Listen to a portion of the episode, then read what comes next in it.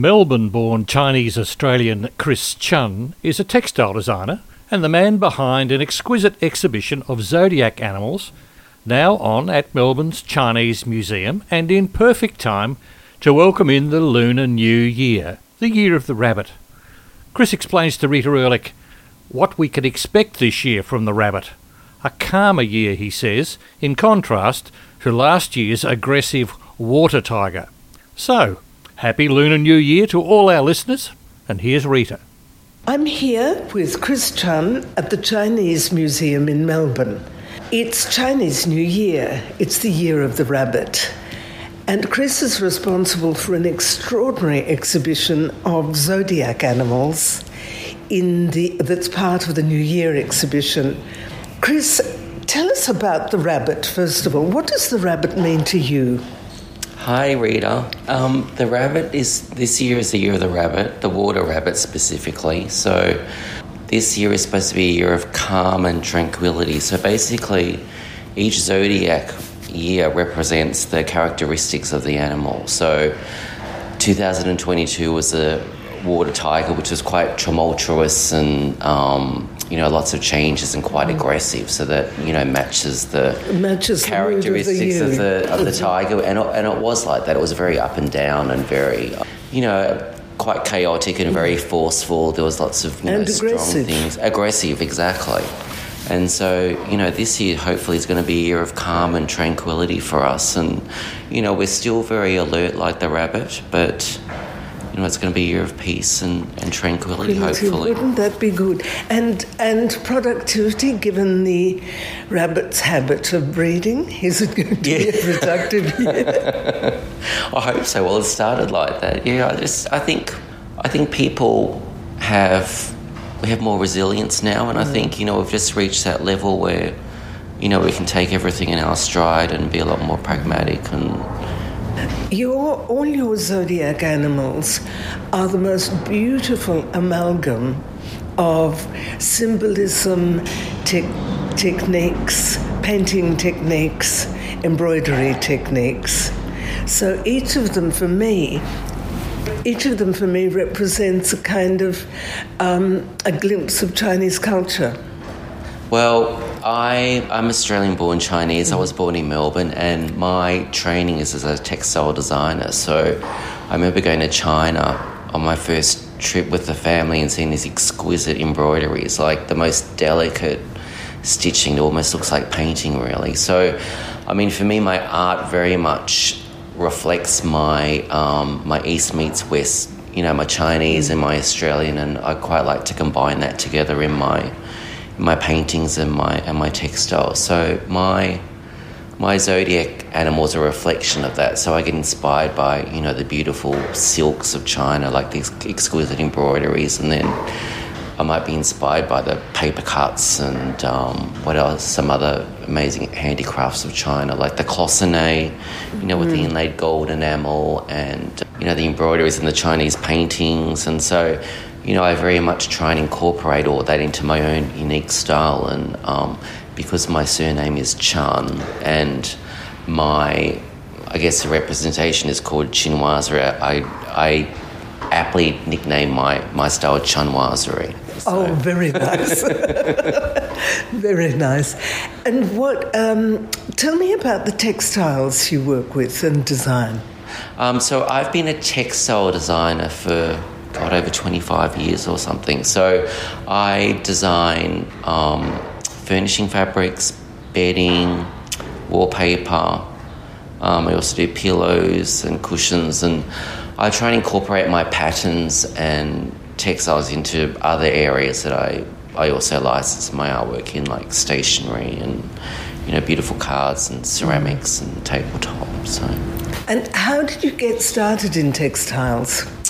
Um, well, at school, I always knew that I was really creative, and it wasn't till I went to RMIT Open Day and you know I looked at graphic design and painting, and I had no idea textile design existed at all. And I saw it, and I thought, yes, that's what I want to do. Like there was no no hesitation. Yeah. It was just like this light bulb moment because you know, it combined, um, you know, elements of graphic design, mm. fine art, and, you know, it was a little bit more commercial. So, you know, it had a little bit more stability for my parents, I mm. think, because, you know, they wanted me to be a doctor or a lawyer like a good Chinese son. But, um, you know, I managed to convince them that, you know, I think I'm going to be okay doing something creative. And, you know, kudos to them. They've been an amazing support. Oh, great. Yeah. Great. Um, quite properly. You've used a lot of blue in your work, um, which, and in those zodiac animals, it was interesting looking at them and seeing how much blue there was because the Chinese colour preference is always for strong colours like red and gold. And they, red appears occasionally on the blush of a peach but it's not a focal colour. No, I mean, I think one of the, I think one of my distinguishing styles and success with this Chinese zodiac, with my Chinese zodiac animals, is that it's not traditionally red and gold. Like it sort of incorporates a little bit of you know, my Western mm. um, style and upbringing and, you know, my travels around Europe and, you know, it's all just mm. amalgamated into one. So I wanted to do something a little bit more sophisticated and stylish with Chinese Zodiac. And this latest series of the collection is all inspired by you know the handicrafts and the Chinese blue and white porcelain, mm. and just adding you know adding little touches of um, oranges and reds and golds because I think it makes a really elegant colour that, palette. That, that's right, it does, and it's also very reflective of a lot of porcelain decoration, which I love. I love antique porcelain and textiles. yeah. yeah was one of my passions. And it's it's interesting. Um, I've been very interested in how you track not only food but decorative design, and you can see uh, the Portuguese and the Dutch picking up um, the the blue and white of well, Chinese art, and then that that's come through uh, the Ottoman Empire or Turkey as well. Yeah, I mean it's it's it's quite interesting. Like the influence of Chinese blue and white ceramics around the world is extraordinary because, mm. you know, you have it with Delft ware in Holland, and then you've got the willow in UK, and then you know the Arita in the Arita ware in Japan, and then the Persian and the Ottoman. What you're talking about, so it's you know its influence around the world has been quite. That, um, that's right, and I still think um, that blue and white are perfect colours for tableware. Exactly, exactly. Yeah, well, blue's such a nice calming yeah, colour, isn't it? Yeah, people can flirt with red and, and yellow plates, but for me, um, a blue a blue decoration on a white plate is the way to go. Yeah, it's very classic and elegant. It goes mm, with everything, right. doesn't it?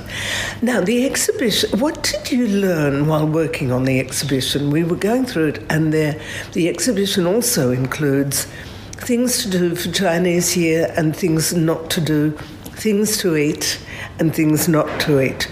What are some of the things we should be doing? So, before the Lunar New Year, you must go out and buy some new clothes and you should clean your house. The Chinese believe that, you know, a, cleanly, a clean house and um, discarding broken items and old clothes and um, paying off your debts means that you are set for the new and, year. And you, you're, you're, is in a sense, clean and free. Clean and free. But um, on the first two days of the lunar new year, you cannot wash your hair or sweep your house because they believe that it, you're sweeping away your fortune.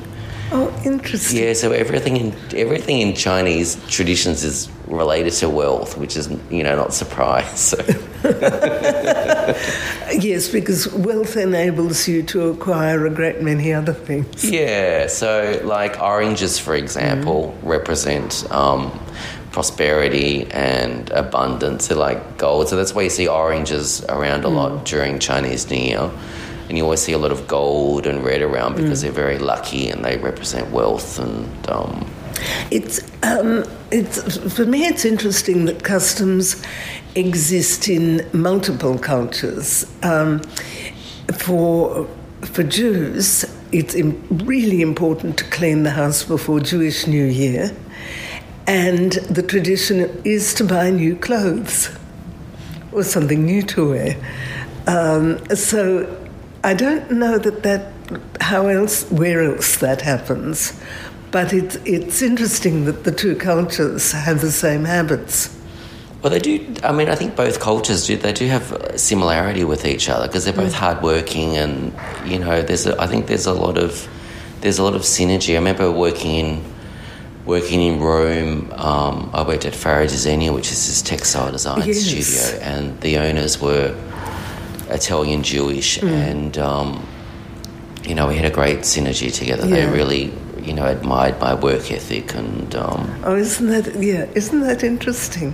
Where else have you worked? You, Um, I've worked in the UK. I've worked in Manchester and London. Um, okay, And a design centre and a, a textile centre. Yeah, textile centre. Yeah, I learned a lot there. It was amazing. I mean, you know, one week I would be embroidering beautiful silk velvets, and then the next week I would be painting these, you know, exquisite tropical silk um, papers that were, you know, from France. And yeah, it was just such an inspiring, inspiring time there. And um, I also work in Thailand a little bit as well. So. Okay, let's go back to New Year customs. Um, we don't wash our hair, we don't sweep for the first two days of New Year. Um, we give, what do we do? We give money. We give money, the red envelope, the famous red envelope that you've seen. So, red envelopes are a quintessential part of Chinese New Year. They're traditionally filled with um, a crisp dollar, crisp dollar notes. So, A new, a new dollar note. for a new dollar note, yeah, they shouldn't be creased because they believe that it, everything should be clean and, and, and fresh. And so um, the amount depends on how, I guess it depends on how generous the, the, the giver is really. And um, traditionally they're given from the elder, the elder generation to the younger generation. So, um, you know, parents to children, uncles and aunts uh, to, you know, nephews and nieces, um, grandparents. If you've got a really good boss, the boss employer, a good, really good employer gives it to their employees. Um, And it's just also a really good way to, you know, give money or give, give vouchers to people during the whole year, really, not just for New Year. And what do we eat? We eat, um, you must have noodles, long uncut noodles because noodles represent longevity. You must have a whole fish because that's very pro- prosperous. Um, you must have a whole chicken. Um, and then you must have dumplings because dumplings represent little gold ingots. So again, it's that ah. reference back to wealth and Or, or like little purses. Little purses. Filled with delicious yes, things. exactly. That's an, that's an easy menu to construct. it's a rather nice menu. I'm used to long life noodles on birthdays too, Ifu noodles. Yes, definitely. Always have it on your birthday as well. Yeah. Yeah. And what, well, we're hoping for a year of tranquility, of peace. Anything else we should be looking out for? Um, I think just just have fun and relax and just you know just just be gentle on ourselves. I think. I mean, I think we've had a lot of um, upheaval and turmoil with COVID for the part you know the past few years, and I think you know we're still not out of the woods yet, but. You know, you've just got to find these little things, and I think, you know, part of the wonderful thing about the Chinese zodiac is it's nice to have something to, I don't know, believe in. It's like a hmm. little, it's like they're like your little. I always look at them like your little good luck charms. So Yeah. Yep. And I would in, encourage everyone to come to the Chinese Museum. It's in the city of Melbourne, in Cohen Place. And it's a lovely, lovely museum. yeah, the exhibition is on until the fourteenth of March. Okay, so there's there's a there's no excuse not to be here at some point. Thank you so much, Chris. Thank you, Rita.